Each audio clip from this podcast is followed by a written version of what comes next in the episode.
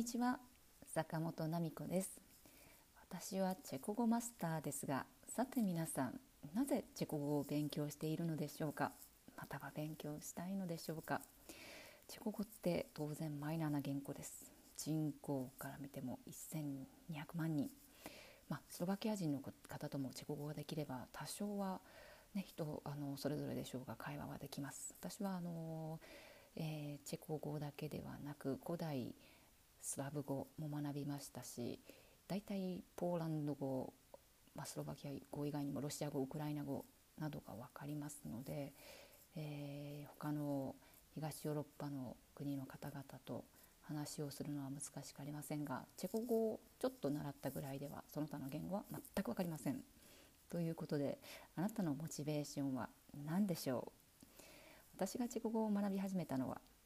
交換留学でチェコに来てからです。プラハに来た時に、やはりあのチェコ語が喋れるようになりたい、あの友達と遊んでほしい、だってチェコ人英語ができてもみんな英語喋るのめんどくさいって言って話してくれないんだもん、寂しくて寂しくてね、あのしんどかったですね。ということで、えー、チェコ語の教科書は最初はチェコ語と英語の併記のものを使っていました。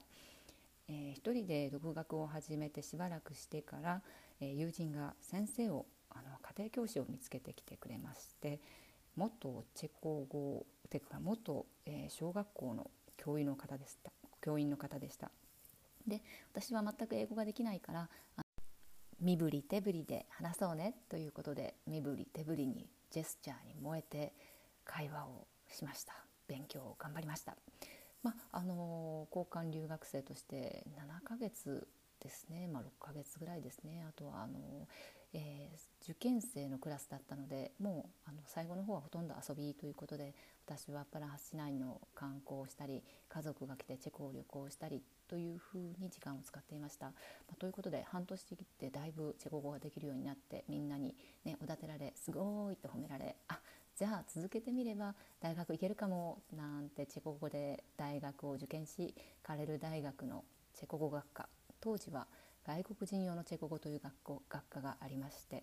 えー、よねんの修士だと勝手に決めてかかっていたものの、蓋を開けてみれば修士はチェコでは当時ごねんでした。まあ、今でもごねんですけどもね、今はただあのさんねんで学士が取れるようになっているので、あとにねん、えー、修士を取りたいかどうかはあのーまあ、学生次第ということになります。当時はその選択しかなく、もうごねんボーンと、はい、行ってらっしゃいといった感じでした。まあそれまでにチェコ語を、まあ、必死で、ね、大学に入りたいというモチベーションがあったので勉強しました。そして学生時代には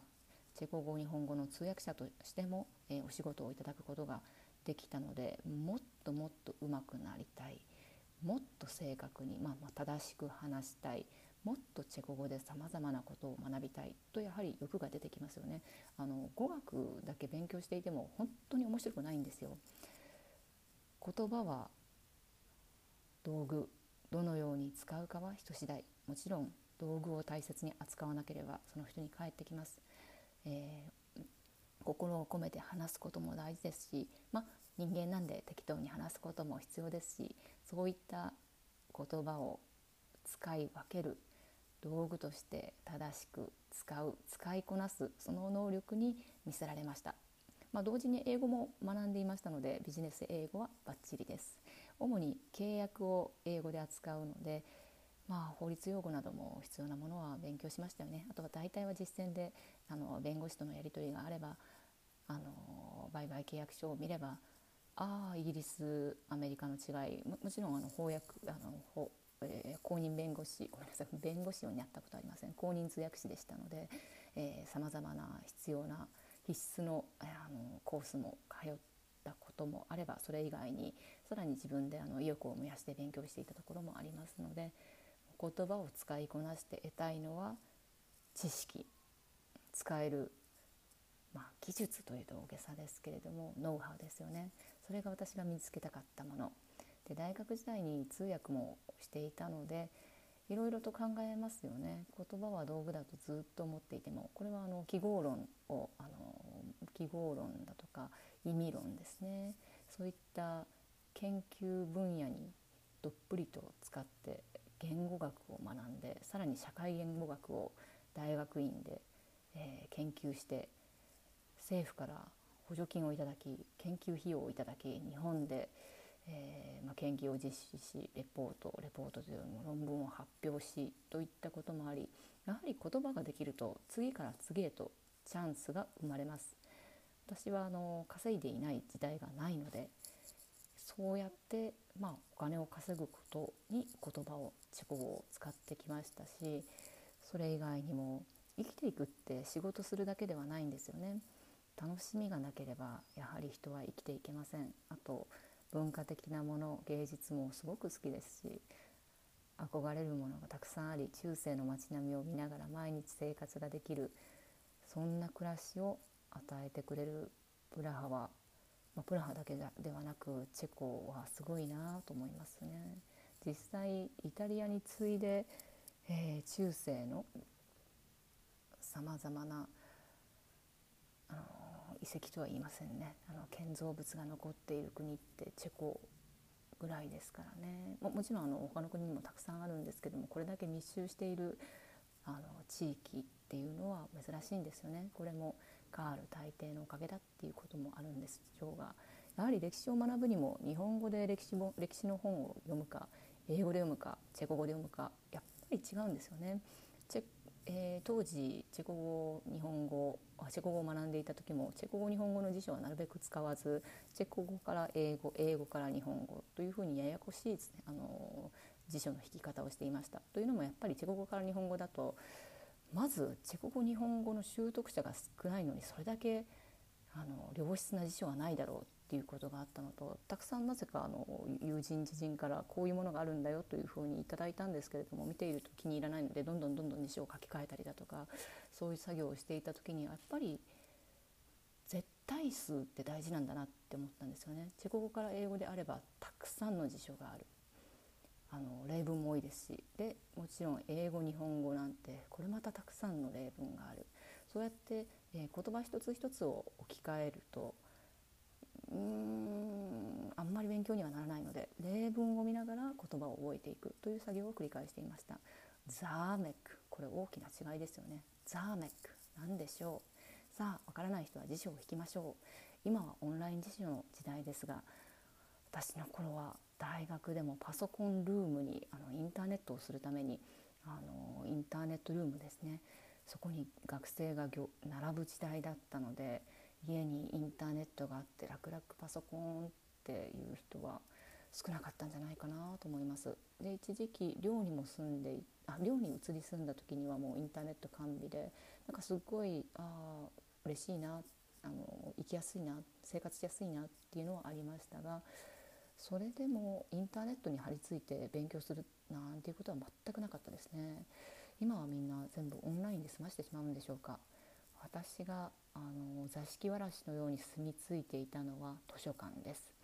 まあ、プラハの市内図書館はプラハ市の図書館はあんまりこう長期で滞在するには、長期でいちにち何時間滞在してたのって思われるかもしれませんが、夜のはちじぐらいまでは住んでいましたね、図書館にね。なんかあんまり市内図書館にうーん長期滞在できるようなこう空間はなかったので、あと周りの荷物とか手荷物とか心配ですし、あの今までスリに会ったことのない人間です。すられては困る。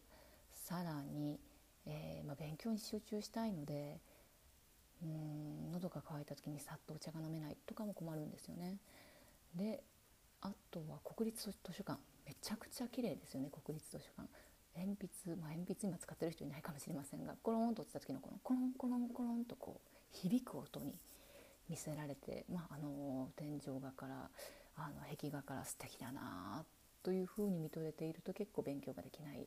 であと私が一番使わなければいけなかった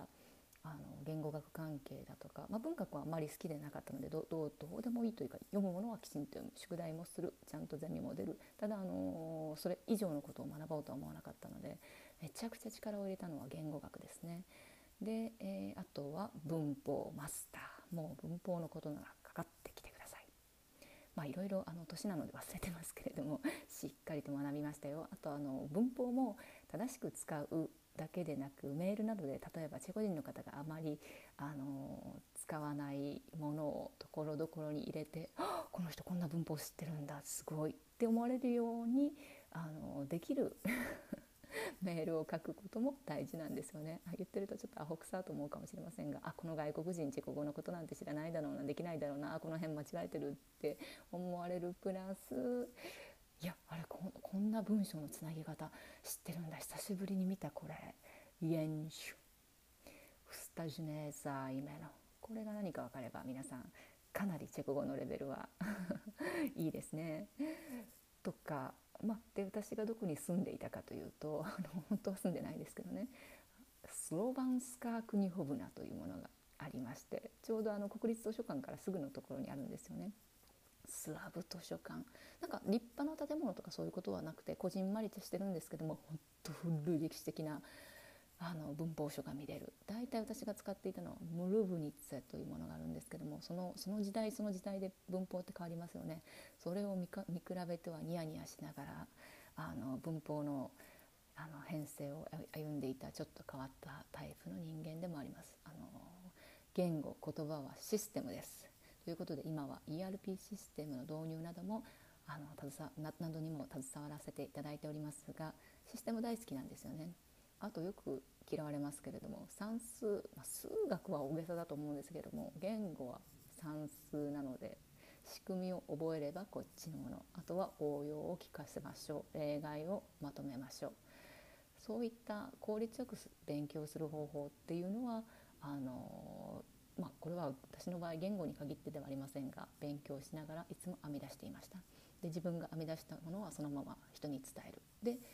まあ、人に伝えてもいやこんなやり方面白くないって言われることもあれば、あこれいいねって言われることもあるので、本当勉強方法なんて人次第なんですよね。で頭のいい人は勉強なんてしなくてもいろんなことが分かっているので、そういう人も周りにいながら、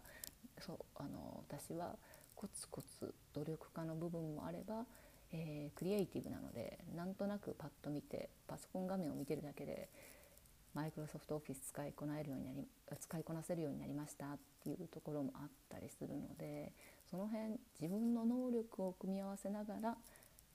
言語を習得していくのが良いと思います。さて最初の質問に戻りますが、なぜチェコ語を勉強したいのですか？チェコ語ができればチェコで就職できますか？いい仕事取れますか？チェコでまあ日本とどっちが給与低いだろうというような感じですが、うーん通訳翻訳したいんですか？それともいやあのチェコで結婚したので子供があの育児にはチェコ語は欠かせない、子供が言ってることを分からなきゃいけない、そういったみんな目的は様々だと思うので、いろんなことを一概にこれいいよ絶対いいよって進めることはできず、まあ、それぞれショートカットをしていいところ、要は近道をしていいところもあれば、ぬぬぬぬと自分でめちゃくちゃ頑張ってバトって学んでいかなければいけないところもあるので、どこまでお手伝いできるか分かりませんが、ポッドキャストでチェコ語学習方法をお伝えしていきたいと思います。念のためにお伝えいたしますが、チェコ語を教えるのはあくまでも趣味です。またコミュニケーションという観点、ビジネスという観点、まあ、私生活、まあ、私生活というのは、ね、あの日常生活という観点にありますので、使えるチェコ語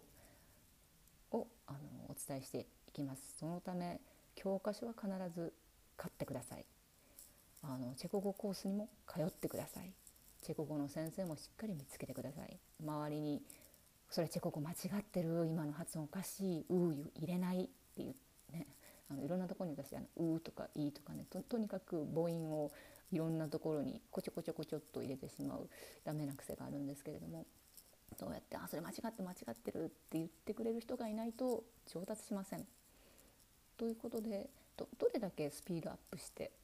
あのチェコ語を習得したいのか、何のために習得したいのかということを教えていただければ、あの私なりにあじゃあこういうケースはこうですねと、まあ、算数なのでね簡単な方程式作って、えー、こっちって持っていくことができます。さてさてどれだけの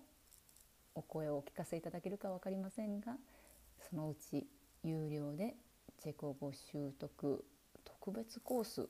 まだあのネーミングは決まっておりません、をお伝えしていきたいと思います。それでは皆さんお楽しみに。ではまた次回。アホーイ。